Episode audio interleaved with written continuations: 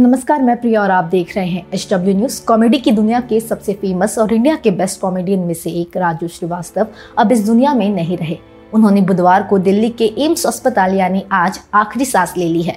10 अगस्त को जिम में वर्कआउट करने के दौरान राजू श्रीवास्तव को हार्ट अटैक आ गया था, जिसके बाद उन्हें तुरंत दिल्ली के एम्स अस्पताल में एडमिट करवा दिया गया था। ज़िंदगी और मौत के बीच 42 दिनों की लंबी लड़ाई लड़ने के बाद आज कॉमेडियन का निधन हो गया है। आपको बता दें कि अस्पताल में एडमिट करवाने के बाद से ही राजू श्रीवास्तव की हालत नाजुक बताई जा रही थी। कॉमेडियन को पहले आईसीयू में एडमिट करवाया गया था, लेकिन तबीयत में खराबी देखते हुए और कोई भी सुधार न देखते हुए उन्हें वेंटिलेटर पर शिफ्ट करा दिया गया। भरपूर कोशिश के बाद भी डॉक्टर्स राजू श्रीवास्तव को बचा नहीं पाए। और सबको हंसाने वाले कॉमेडियन सबको आज रुलाकर हमेशा के लिए दुनिया से चले गए। राजू की पीए ने मीडिया से बात करते हुए बताया कि उन्हें उम्मीद थी कि वो ठीक हो जाएँगे। उन्होंने कहा कि मैं मुंबई में हूँ, अभी मेरी बात हुई है। राजू भाई का जाना बहुत बड़ी क्षति है हम सब के लिए। यूँ तो राजू श्रीवास्तव की संघर्ष की लड़ाई भी बहुत बड़ी है।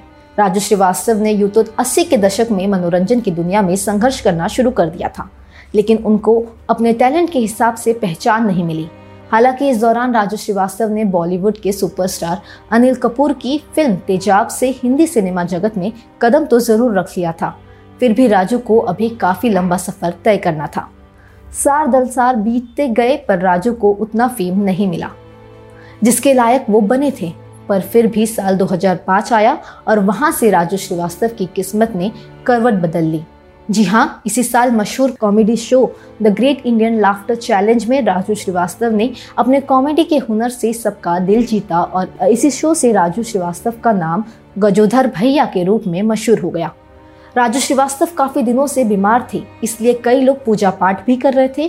कई लोग उनकी ज़िंदगी की भगवान से दुआ मांग रहे थे, लेकिन आज उन्होंने इस दुनिया को अलविदा कह दिया है। इस खबर के लिए सिर्फ़ इतना ही। देश और दुनिया की अन्य खबरों के लिए देखते रहे एच न्यूज़।